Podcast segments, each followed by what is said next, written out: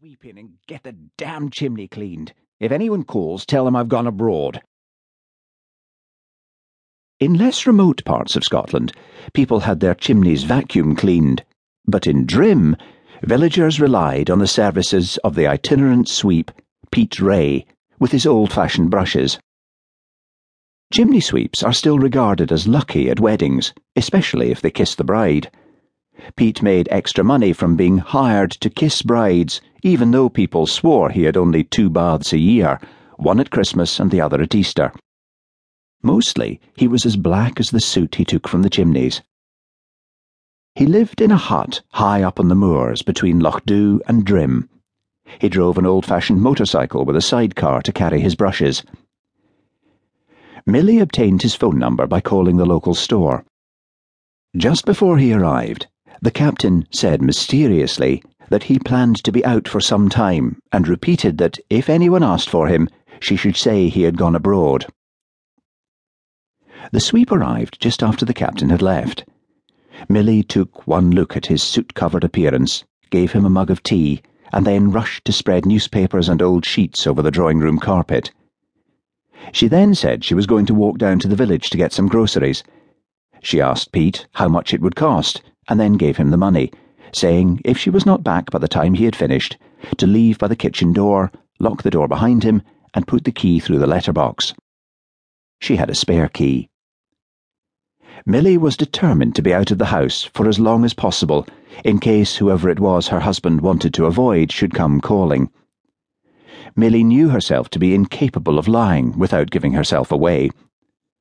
Also, she had had little chance of meeting any of the women from the village and was longing to talk to someone, anyone, who was not her husband.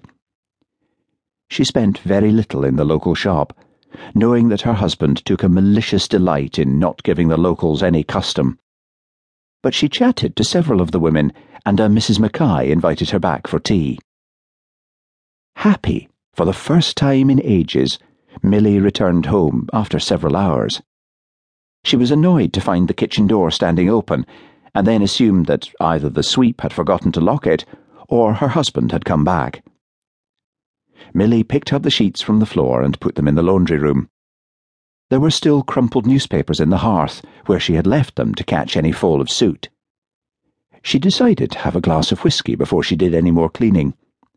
She took one of her husband's precious bottles of malt whisky from the sideboard and poured herself a generous measure. Her husband would not approve, but he was often so drunk in the evenings that she was sure he would assume he had drunk the whisky himself. She sat down in the drawing room, sipping her drink and staring at the large stone fireplace. She had enjoyed her little bit of freedom. If only her husband would go away more often. If only, whispered a nasty little voice in her head, he were dead. Feeling guilty, Milly took another sip of her drink, listening all the while for her husband's return. The wind had got up and was blowing around the house. Plop, plop, plop. Milly stiffened. What was that noise? A leaky tap in the kitchen? No, the noise seemed to be coming from the fireplace. Darkness was falling. She got up and switched on all the lights. Plop, the noise was coming from the fireplace. She walked over to it and stared. Something dark was falling in drips onto the paper. The chimney was old. If you bent down and looked up it, you could see the sky. Perhaps it was rain. She caught a drop on the back of her hand and then held her hand under a lamp on a table by the fireside. Milly let out a whimper of fear. Blood.